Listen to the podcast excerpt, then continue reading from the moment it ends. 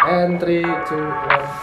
Halo Alto Family semua, apa kabar? Mudah-mudahan kalian baik dan kembali lagi bersama aku ini di Kupas Divisi. Oke, eh, di Kupas Divisi kali ini aku mau ngenalin eh, divisi yang paling muda nih, salah satu yang paling muda di Alto nih kayak gitu kan dan walaupun paling muda, tapi divisi ini tuh salah satu frontliner kali ya, frontliner di Alto nih yang em, member-member kita gitu ya, seperti yang episode 1 kita udah dikasih tahu tentang member-membernya Alto.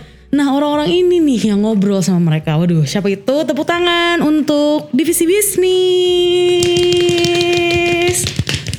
Wah, thank you banget teman-teman udah mau sharing di Kupas Divisi pada hari ini gitu ya. Dan pada hari ini aku punya tiga teman aku dari bisnis, divisi bisnis, yaitu yang pertama ada Kak Sandi. Halo, Kak Sandi. halo. Apa kabar? Baik, baik. Baik, alhamdulillah, puji Tuhan. Dan ada Kak Siska. Halo Kak. Hai. Apa kabar Kak?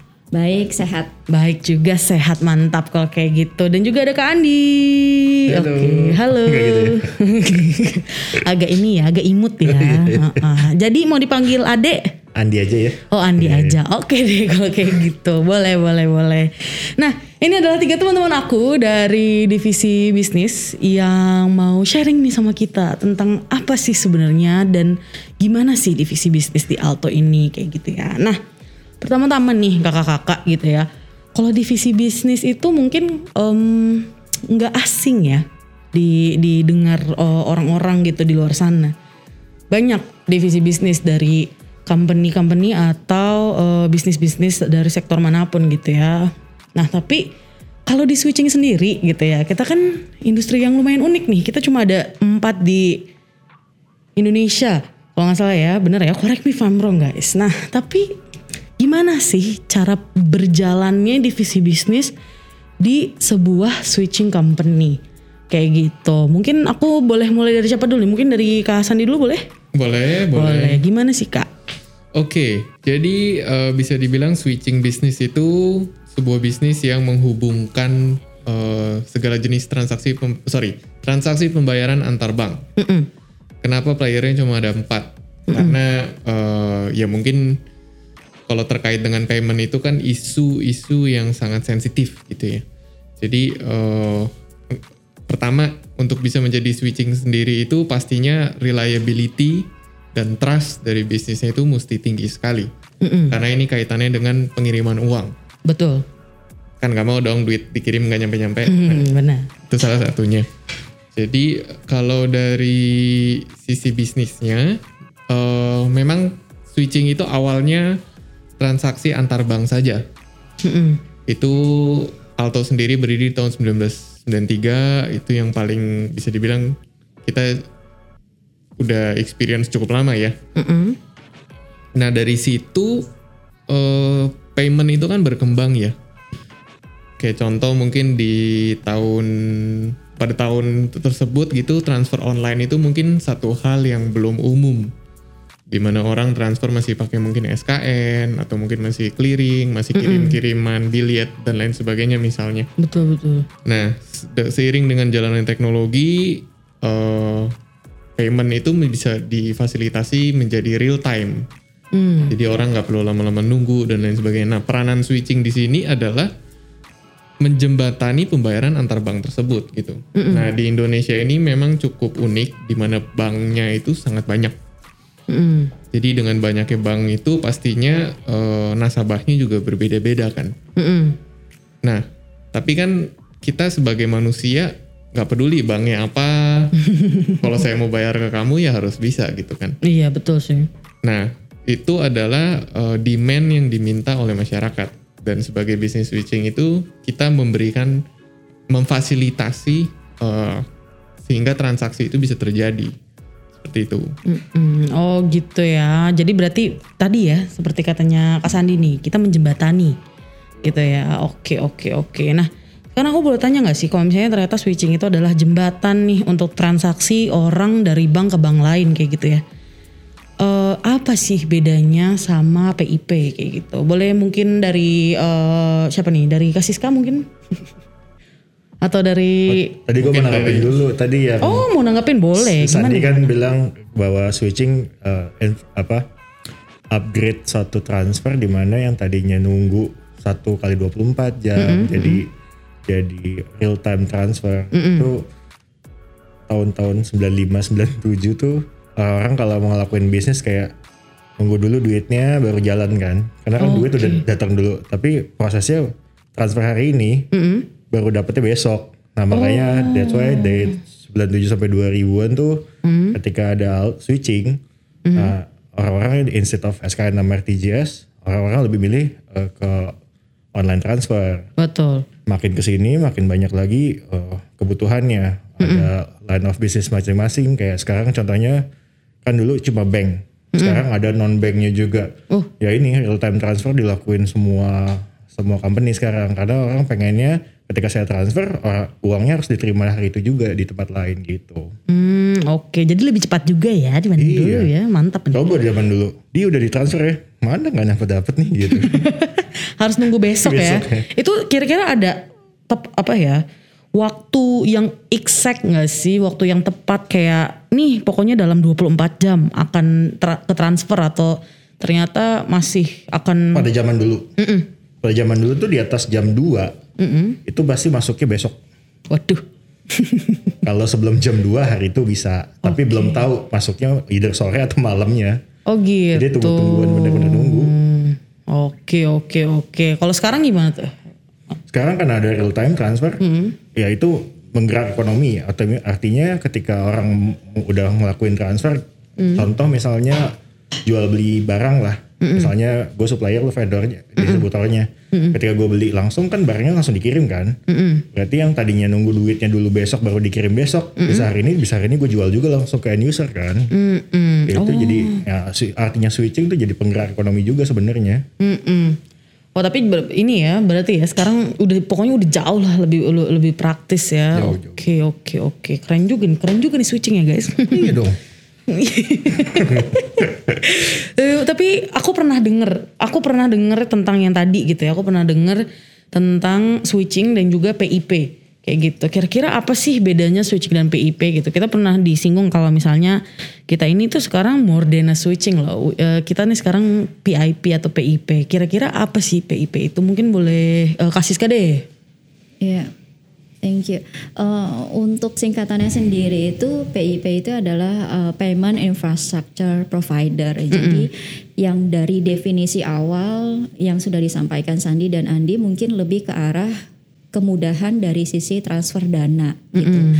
Nah, tapi untuk achievement yang sudah dilalui dan dicapai Alto di 2021 ini adalah kita sudah menjadi PIP company. Artinya kita sudah eh, lebih dari eh, bisa melakukan transaksi transfer dan kita bisa provide itu ke klien kita. Contohnya misalkan kita juga membantu dari sisi IT dan teknologi si klien.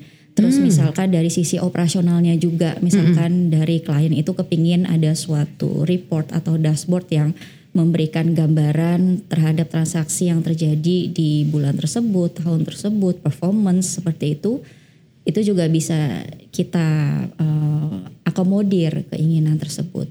Oke, oke. Makanya dibilang more than a switching gitu ya. Oh, wow. Oke, keren guys. Kita udah jadi PIP nih. Ya mungkin saya tambahin dikit. Boleh, boleh. Jadi seperti yang tadi saya bilang switching itu kan eh, bisnis awalnya namanya switching, menghubungkan antar bank. Terus Betul. tadi Andi jelasin semakin berkembangnya teknologi digital, semakin ke sini demand semakin tinggi, orang maunya instan, semuanya serba cepat gitu ya. Eh, banyak payment-payment baru yang tumbuh gitu, solusi-solusi pembayaran baru gitu ya. Kalau zaman dulu orang taunya cuma duit kertas, dibayar, dapat barang. Betul. Sekarang bisa bayar contohnya pakai e-tol untuk bayar gerbang tol. Mm-mm. Itu kan sebuah transaksi gitu ya. Mm-mm. Nah, definisi dari switching itu yang tadinya eh, sebatas itu berkembang. Bisnisnya itu jadi eh, macam-macam, nggak terbatas di payment doang. So that's why kita disebutnya sekarang penyelenggara infrastruktur pembayaran. Hmm. Karena memang dari sisi sistem, investasi, terus dari sisi cakupan bisnis itu jauh lebih luas dari yang tadinya cuma sebatas melayani transfer antar bank.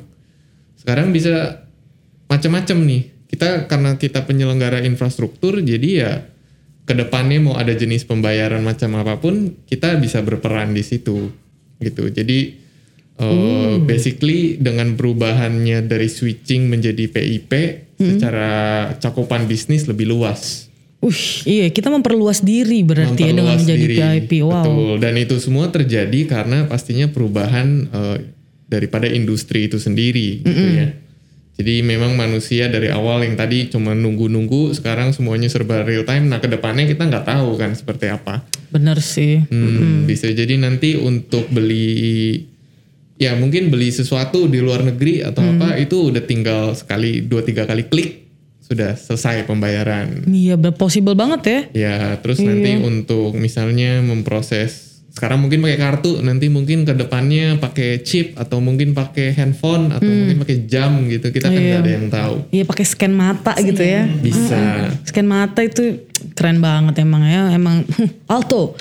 Kayak ya, jadi intinya PIP itu memperluas cakupan bisnis Alto. Mm-mm. Wah, Seperti ta- itu. berarti ini ya eh, Kak Sandi ya seperti yang tadi agak disinggung sedikit juga nih sama Kak Andi nih tentang non bank kayak gitu ya. Itu aku juga kepo tuh. It- em, Kalau kalau misalnya switching kan memang udah jelas gitu ya bahwa member atau klien kali ya kita melayaninya itu untuk para bank gitu. Tapi kalau non bank tuh apa aja sih boleh dikasih tahu nggak?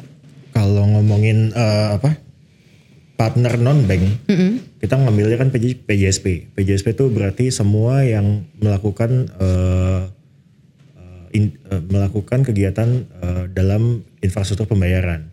Salah satunya ada payment gateway. Payment gateway itu regulate sama BI juga. Eh, ada imani, dia juga regulate by BI. Jadi semua yang bisa kita provide untuk non bank, mereka harus diregulate sama BI. Dan itu bisa kita kerjasama. Nah, fitur-fiturnya banyak banget sebenarnya kalau ngomongin itu. Contoh kalau payment gateway itu kan mereka butuh buat ada transfer settlement ke merchant-merchant. Nah, kita bisa provide itu. Buat jadi solusinya si payment gateway ini. Di luar dari itu, Imani. Imani juga kan ada tuh kalau Indi mungkin punya dana atau yang lainnya kan ada Iya. tuh eh, Indi punya saldo di dana mau ditransfer ke account bank. Nah itu di belakangnya SPIP atau sebagai switching Alto support itu. Hmm, Itu banyak juga. Nah sekarang juga kita kan punya QRIS. Mm-mm, betul. QRIS juga kan lewat switching. Nah salah satunya member kita si Shopee nih. Shopee kan bisa waktu itu kan cuma di, di QR eh, apa dia bisa scan QR di Shopee doang kan. Dengan di tahun 2019 Agustus itu ya, semua m- semua PJSP Imani bisa bisa scan barcode-nya masing-masing melalui eh, inter switching. Iya. Jadi ini punya Shopee mau bayar di QR-nya GoPay gitu, itu juga bisa dilakuin. Belakangnya Alto dan ada inter- ada switching lain juga yang kita kerjasama gitu. Uh, keren banget Alto ya. Ternyata tuh Alto tuh lebih dekat gitu sama kita dari yang kita bayangkan gitu ya. Karena banyak mungkin ini juga bisa dicocok logikan gitu ya sama kakak-kakak di sini kan kakak-kakak di sini kan ini ya menjadi tadi yang aku bilang apa ya frontliner gitu ya. Spokespersonnya Alto nih kayak gitu. Tapi kadang tuh orang-orang orang-orang tuh tahu kalau misalnya Alto ya taunya kadang air minum. Maaf ya air minum Alto tapi tapi itu em, apa sih tanggapan kakak-kakak gitu ya? Aku agak-agak kepo nih kalau misalnya kita tuh sebenarnya tuh mm, apa ya diang suka suka di suka di ignore kali ya atau apa ya suka di apa yang nggak di nggak dianggap gitu karena orang-orang banyak nggak tahu Alto tapi sebenarnya deket banget Alto sama kita kayak gitu ya apa ya menurut menurut kakak-kakak semua nih gimana nih? Sebenarnya Alto tuh posisinya ada di mana sih? Apakah orang sebenarnya harus tahu nih Alto? Atau sebenarnya Alto dia anteng-anteng aja nih di belakang. We're doing great kayak gitu. Gimana sih status kita sekarang? Ya, pada awalnya memang eh, seperti itu. Karena yang kita ketahui switching itu kan proses di back end gitu ya. Jadi pokoknya nasabah nggak perlu tahu, pokoknya kirim duit dari bank A ke bank B pasti sampai. Di belakangnya yang banting tulang alto atau bagaimana itu urusan kita gitu. Dan pada saat itu memang eh, kita belum ada rencana untuk unjuk gigi ke publik juga gitu. Karena memang sistem eh, sorry model bisnisnya itu lebih ke B2B pada masanya gitu ya. Lalu kalau kita kalau ditanya sekarang relevansinya sekarang nih Alto gimana? Kenapa kita jarang didengar? Kenapa kita lebih terkenal dengan merek air mineral gitu ya? Eh, ya mungkin kita sekarang ini udah mul dengan dengan menjadi PIP juga pastinya kita udah mulai ingin memperkenalkan ke masyarakat juga gitu ya. Eh, peranan Alto Ken- kenapa perusahaan ini nggak pernah kedengeran tapi maksudnya jarang didengar tapi kok berdirinya sudah lama sekali gitu kan? Itu kan sebenarnya satu hal yang perlu kita tanda tanya sebenarnya bisnisnya apa sih? Kok bisa survive begitu lama? Mau krisis ekonomi berapa kali kok masih survive? Gitu kan. Nah ya itu tadi. Jadi eh, itu tadi bisnis bisnisnya kenapa kita bisa survive? Karena kita jalan di back end. Nah ke depannya untuk men- tetap relevan ya pastinya kita ingin eh, Alto lebih dikenal ke masyarakat. Karena seperti yang tadi Indi bilang Alto sebenarnya sangat dekat sehari-harinya gitu ya. Karena memproses membantu eh, masyarakat Indonesia untuk mindahin uang dari bank A ke bank B dari perusahaan e-money lain ke perusahaan e-money lain dan lain sebagainya. Nah, ke depannya ya pastinya kita ingin eh, ada brand sendiri yang dikenal eh, menunjukkan juga ke masyarakat bahwa Alto tuh eh, solusi payment yang selama ini bisa dibilang membantu eh, ekonomi negara juga gitu ya. Kita mempercepat proses transaksi dan lain sebagainya. Nah, di situ kita memang ada rencana untuk mulai unjuk gigi lah ya kalau kita bilang. Nah, itu rencananya gimana? Nantikan. Nantikan Alto Family dan bahkan seluruh orang di Indonesia nantikan cara main kita ya. Mantap. Oke. Nah, itu tentang Alto ya. Sekarang aku pengen tahu tentang divisi bisnis di Alto kayak gitu kan. Eh, kayak yang tadi aku bilang mungkin eh, kita adalah industri yang eh, industri yang unik. Mungkin secara tidak langsung kitanya juga jadi unik gitu kan. Mungkin eh, tadi ada bisnis model kita seperti apa yang tadi kita hanya switching sekarang kita melebarkan sayap menjadi PIP kayak gitu ya. Nah, aku tuh kepo nih di dalamnya nih di dalam divisi bisnis gitu ya. Itu tuh ada eh, pilar-pilar apa saja sih? Mungkin Kak Siska boleh dong eh, kasih tahu ke kita.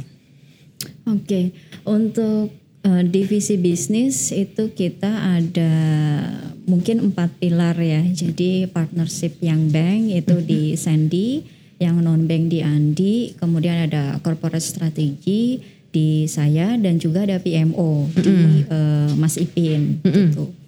Nah, dari masing-masing eh, lead ini tentu kan memiliki peran masing-masing ya, yang mana semua itu juga harus disatukan. Kita punya satu visi dan misi, juga goals yang harus eh, yang kita pingin raih itu apa. Itu yang mungkin nanti kita godok bersama. eh, apalagi memang tim bisnis ini kan baru ya, baru enam bulan, jadi memang saatnya eh, mulai eh, ideas ideas yang ada terus kita research kita compile internal uh, internal uh, factors yang ada dan external factors yang ada untuk juga kita tahu positioning kita di mana kita harus tahu dulu kita tuh ada letaknya kita di mana posisi kita dan apa yang kita mau capai supaya kita bisa mencapai ke arah situ. Ya, mungkin itu yang uh, tujuan dari pembentukan tim bisnis ini adalah salah satunya itu juga sih. Pengen tahu ke, ke arah mana kita mau berjalan dan kita tuh sudah di mana. Oke, berarti tadi ada partnership bank, partnership non bank, eh, corporate strategy, sama ada PMO. Nah, aku kepo deh dulu dari yang corporate strategy nih dari bagiannya Kasiska nih. Ngapain sih corporate strategy? Uh, itu eh, fancy namanya loh menurut aku. ya. Kalau corporate strategy itu kita me- ini ya mengumpulkan puzzle-puzzle dari internal internal uh, factors yang ada kayak corporate values gitu. Kita tahu bahwa Alto kan sudah berdiri sejak 93 ya, artinya itu udah hampir 30 tahun. Tentu perusahaan yang bisa uh, survive sebegitu lamanya pasti memiliki suatu core values yang juga kuat. Nah, itu kita akan mereview kemudian eh, mungkin bila ada perubahan manajemen ke hal yang lebih baik kita sesuaikan antara co- core values yang sudah ada kemudian eh, keinginan dari shareholders itu apa? Itu pertama faktor internalnya untuk yang eksternalnya juga kita akan melakukan research untuk tahu eh, competitors competitors kita itu seperti apa ya. Selain competitors kita juga harus tahu perkembangan di market. Apakah ada suatu regulatory yang memiliki impact terhadap bisnis kita? Terus bagaimana kita menghadapinya? Gitu. Jadi kombinasi antara internal dan uh, external factors kemudian kita harus uh, tahu kita posisi di mana dan goals kita apa itu sih yang uh, merupakan salah satu role dari si corporate strategy Berarti yang tadi ya, yang ta- yang mengumpulkan puzzle-puzzle itu adalah si corporate strategy. iya betul Oh wow, keren keren keren keren. Itu tahu-tahu puzzle-nya tuh dari mana sih biasanya sih kak? Yang pasti research, brainstorming, banyak tanya sana sini kayak gitu sih. Dan tentu uh, juga harus uh, inline dengan apa namanya uh, kebutuhan di market seperti apa dan ekspektasi dari manajemen dan shareholder sih. Oke, oh ini ya berarti ya banyak banget ya komponennya tadi ya. Oke oke oke oke. Nah tadi berarti udah nih corporate strategy udah nih kita main puzzle asik ya kan. Terus tadi nah aku mau kepo nih tentang partnership yang bank. Berarti tadi di eh, Kak Sandi ya. Kalau misalnya kayak gitu partnership bank itu ngapain aja sih kak dan membernya ada berapa sih sekarang ada mm, empat ya kalau nggak salah ya. Membernya kecil banget kalau empat. Eh enggak, maksudnya ini member divisinya Oh, kak. member iya, divisi. salah aku, salah aku. Jadi Iya, iya. member bank. Ah, ah, Kalau bukan. member divisinya per hari ini ya ada empat. Ada empat ya. Nah itu Hmm. ngapain aja sih kak? Dan eh, biasanya eh iya lebih ke apa sih yang dikerjakan deh? Oke. Eh, jadi kalau dari sisi bisnisnya sendiri tadi kan kita tahu unik gitu ya. Nah, sama halnya juga dengan apa yang kita lakukan eh, front sebagai frontline itu juga unik. Karena bukan tipe kita jual barang hari ini laku ada pembayaran selesai. Mm-mm. Bukan seperti itu. Kita jual selain sistem, ada juga jasa. Nah, jadi selain eh, sistem, sistem itu tadi yang memproses transaksi antar bank dan lain sebagainya, yang kita juga memberikan servis atau layanan gitu. Dalam artian yang namanya sistem itu kan tidak terlepas dari mungkin ada error atau apa. Nah, kita juga memberikan eh, service di situ dengan memberikan support yang support excellence.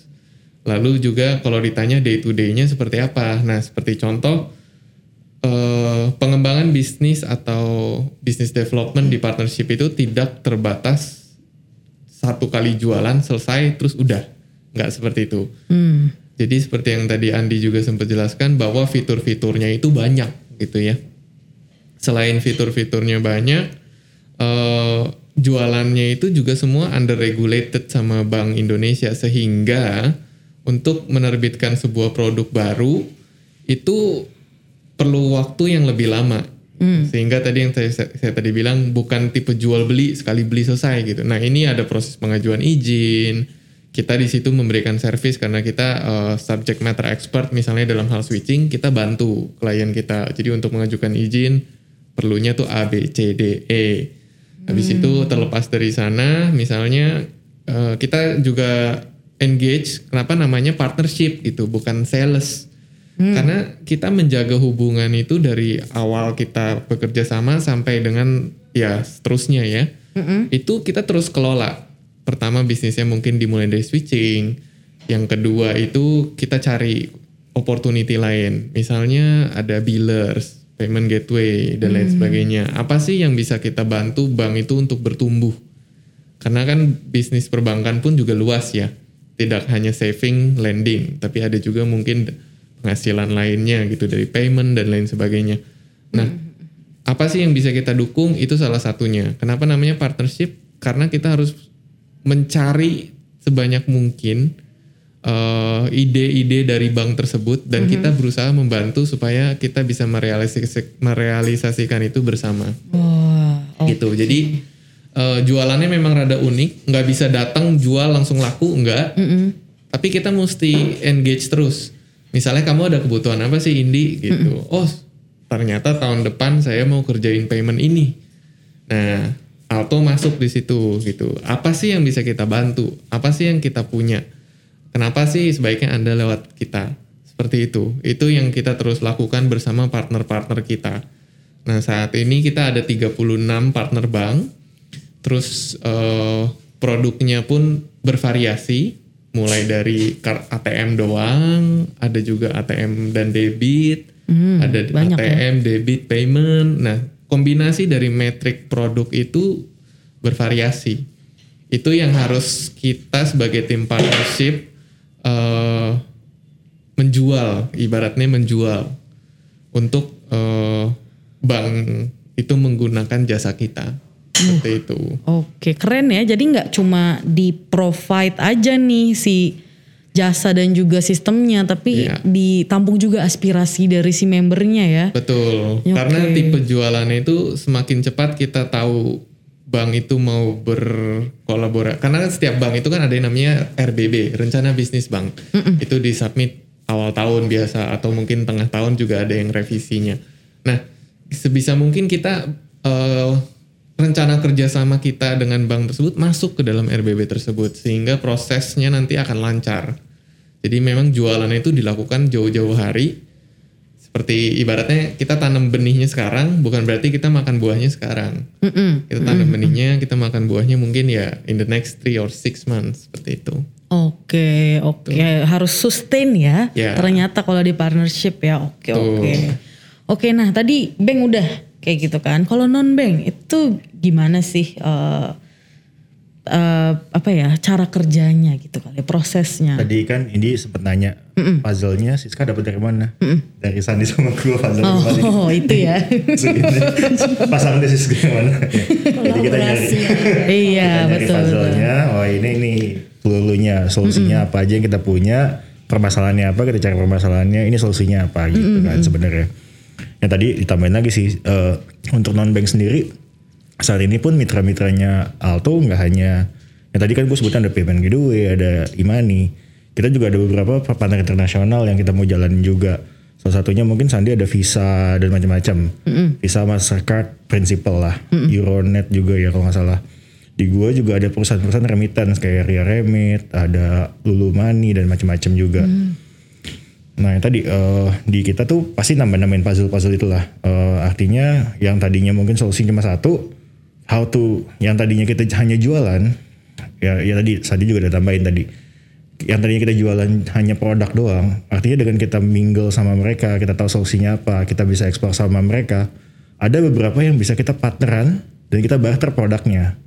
Contoh misalnya yang tadinya gue jualan, gue jadi partnership sama mereka. Gue ambil produknya mereka, gue jual ke bank. Contohnya kayak Billers tadi, itu juga gue jual. Atau misalnya, let's say gue punya mitra remittance di luar, dia punya agent di luar. Gue ambil agent ini di luar, orang yang mau transfer dari Indonesia mau keluar, gue pakai servisnya mereka. Itu juga bisa dilakuin. Artinya dari sisi non bank, ya kita juga ngebuka eh, channel-channel either payment atau transfer ataupun solusi-solusi yang dibutuhin buat uh, digitalisasi digitalisasi digitalisasi solutions di Indonesia gitu sih. Oke, oke, oke. Ini ya memang apa sih namanya diverse. Diverse. Iya, oke. diverse. Balik lagi ke yang tadi ya. Ternyata dekat banget sama kita kayak gitu Dekat. kan. Kayak kalau misalnya kita mau bayar ini ya, eh, kalau misalnya kita mau bayar listrik gitu, itu kita juga ada part di situnya nggak sih? Ada ada ada iya ada. ada. kan, untuk untuk Khusus- dealer tadi ya. Khususnya uh, mitra kita ya, yang bank ya, BCAD gitu. Mm-mm. Kalau Indi punya aplikasinya Blue, coba deh. Iya punya. Udah, coba Oh. bayar sekarang. Eh enggak dong. Masa sekarang? Masa ini jualan gitu. Iya. Oke, nanti eh, boleh di bip ya. Enggak deh, enggak deh. Oke, oke. Nah, satu lagi nih yang aku kepo nih yaitu adalah eh, project management. Wah, kalau misalnya di sini nih project seperti apa sih yang biasanya dihandle sama divisi bisnis nih di Alto kayak gitu. Oke, siapa yang jawab? Nah, friend. Boleh. friend Ipit loh. Ya di luar skenario. Phone a friend ya. Oke, jadi kalau project management atau PMO sendiri itu di divisi bisnis memang eh, sedikit berbeda dan kebetulan eh, teman kita Ipin itu leadnya, cuma hari ini nggak bisa hadir. Oh, nggak ada UP. Arif Aduh lucu lagi. Oke, nah kebetulan eh, karena project di Alto itu sangat banyak. Ada yang business driven, ada yang regulatory driven, ada juga mungkin product driven. Nah, bagaimana cara kita align semua project tersebut prioritization project tersebut dan memastikan bahwa uh, semua project yang dikerjakan itu inline dengan revenue strategi, uh, revenue maupun company strategy gitu. Nah, tugas dari PMO itu sendiri adalah uh, mengatur arus lalu lintas projectnya gitu. Mana yang harus diantriin dulu, mana yang harus dikerjain dulu, mana yang punya impact lebih besar, mana yang sifatnya lebih kritikal buat regulasi, mana yang secara revenue lebih profitable. Itu yang uh, dibantu oleh PMO untuk bisa uh, apa ya? Basically dia kayak traffic light managementnya lah. gitu. Memastikan bahwa satu perusahaan ini bekerja sesuai dengan uh, corporate strategy. Misalnya di tahun 2022 fokusnya A, ya kita memastikan bahwa itu semua uh, bisa ke A gitu, punya kontribusi ke A. Itu secara garis besar tugas dari PMO. Oke, berarti bukannya mereka yang ngehandle semua proyeknya di PMO gitu, enggak ya? Bukan, Tapi mereka yang justru mengawasi gitu ya? Ya, mereka mengawasi dan mereka memastikan bahwa proyek-proyek yang jadi prioritization itu bisa terdeliver on time. Oke. Seperti itu. Bag- caranya bagaimana? Ya caranya itu berbagai macam ya. Pastinya koordinasi internal, eskalasi maupun juga eh, ya fixing solutionnya bersama dan lain sebagainya. Oke. Seperti itu. Oke oke. Nah sebenarnya udah ini nih uh, one last question sebenarnya nih ya. Tapi yang ini lebih ke uh, personal opinion nih. Waduh, apa sih suka dan duka jadi anak bisnis kayak gitu ya? Dipersilahkan ya Kak Sandi ya. Eh, Oke boleh deh dari Kak Siska dulu ya. Apa sih em, eh, suka dukanya gitu ya berada di sini? Em, susah nih di bagian ini, tapi aku enjoy di bagian ini. Kira-kira kayak gimana sih kalau personally dari Kak Siska? Iya, mungkin eh, sukanya itu pasti kita ketemu banyak orang, kita belajar banyak karena kita melihat dari banyak angle gitu ya. Jadi nggak cuman dari cuman nggak cuman ngelihat dari atas bawah, tapi seluruhnya gitu. Dan kita perlu koordinasi dengan banyak pihak juga. Jadi nggak cuman dari sisi corporate strategy. Saya rasa seluruh eh, leaders di bisnis ini em, akan banyak kontak baik dengan pihak internal maupun eksternal gitu. Dan itu merupakan eh, hal yang baik sih. Jadi ya koneksi kita jadi banyak, kita kenal banyak orang, kita kita juga apa namanya melatih communication skills kita gitu. Kita juga harus memiliki daya tangkap yang cukup kuat gitu kan. Dan bagaimana secara persuasif kita bisa menyampaikan ide-ide maupun uh, proposition kita supaya si klien mungkin menerima menerima pro- proposal kita supaya corporate strategy ini bisa me- mem- apa namanya memastikan uh, idenya itu dengan baik terdeliver dengan baik gitu dan si PMO juga bisa memastikan uh, proyek yang sudah dijadikan prioritas ini diterima oleh seluruh pihak kayak gitu dan mereka mau meng- menjalankan dan mengeksekusikannya gitu supaya strategi kita juga berjalan dengan baik di tahun-tahun yang sudah kita rencanakan. Oke. Kemudian ya sukanya itu sih yang pasti ketemu banyak orang, koneksi juga luas, belajar banyak hal. Dukanya ya mungkin karena kita juga ketemu dengan banyak orang, mungkin kadang ada lah ya rasanya ini eh, ini kemarin ngomongnya eh, A tapi kok sekarang Jadinya beda. B. Dan kita kayak masih harus loading dulu gitu karena saking banyaknya pihak yang kita ber, berkontak gitu. Itu kalau menurut saya sih seperti itu ya. Oke oke. Mas Andi mungkin lebih Kalau gue tuh paling diuntungkan ketika orangnya butuh. Gimana tuh? Eh, misalnya ada klien, di gue nggak ada cara lain nih untuk ke sini. Oh ya udah, gue kasih harga yang tinggi kan. Dia nggak ada pilihan lain dong. itu bagian paling gue seneng. Oh, Oke itu sukanya itu ya. sukanya. Oke. Tapi ba- basically kita suka semua kan di sini. Oh ya paling ya ya paling paling gak nikmatnya ada kebalikannya dari itu ya tadi gue bilang. Ketika gue juga nggak ada bergain power lagi untuk Ayo dong akhirnya, ayo dong tolong pakai servisnya gue itu ya ada gue gak, gak suka memohon gitu gengsi itu Iya. sih beda beda ya di partnership ya itu sih yang yang yang gue gak sukain sih ketika gue gak ada power buat bergain tapi gue ditawar terus Oh oke, ini ya berarti ya memang memang apa ya cara iya bergening bergeningnya ya itu seninya, seninya tuh. itu Tapi menjadi suka tapi menjadi duka juga iya gitu. pasti dalam satu hal keren keren keren keren. Nah kalau misalnya Kak Sandi nih, Kalau saya sih eh, sukanya cukup banyak. Jadi kalau kita lihat project-project payment itu sangat menarik. Jadi bisa dibilang memang saya dari awal karir itu bekerja di industri mostly payment atau finan- financial institution gitu ya. Jadi saya senang tuh melihat dari awalnya yang di mana cuma salah satu fungsi tercanggih pada zaman itu adalah ATM. Mungkin generasi saya dulu zaman dulu ATM, wah ATM itu kunci segalanya gitu kan. Bisa tarik uang, bisa transfer, bisa segala macam. Nah dari situ saya lihat berkembang. Habis itu mulai dari mobile banking, internet banking dulu sorry. Internet banking boom, tiba-tiba mobile banking. Terus mungkin sekarang udah ada e-money, terus udah ada misalnya cashless atau apalah maksudnya melihat dari perkembangan-perkembangan teknologi itu dan perkembangan industri payment itu juga saya menarik gitu. Jadi memang secara nggak langsung mungkin saya bisa dibilang punya ketertarikan sendiri di industri itu. Jadi itu yang bikin saya suka. Terus kalau dari sisi eh, challenge-nya juga itu menarik gitu karena bukan tipe yang tadi jual beli putus gitu ya. Tapi ini mengandalkan kolaborasi habis itu inovasi, brainstorming juga, lalu juga challenge-nya banyak gitu. Jadi mulai dari challenge regulasi, challenge bisnis model, terus challenge dari kompetitor, itu semua mesti dipikirin gitu dan itu yang menurut saya eh, bikin saya lebih hidup lah gitu karena banyak hal yang saya pelajari selalu gitu untuk satu bisnis gitu nggak stagnan. Kalau yang saya tidak suka ya mungkin eh, karena ini regulated industry gitu ya. Terkadang kita udah punya satu produk yang luar biasa.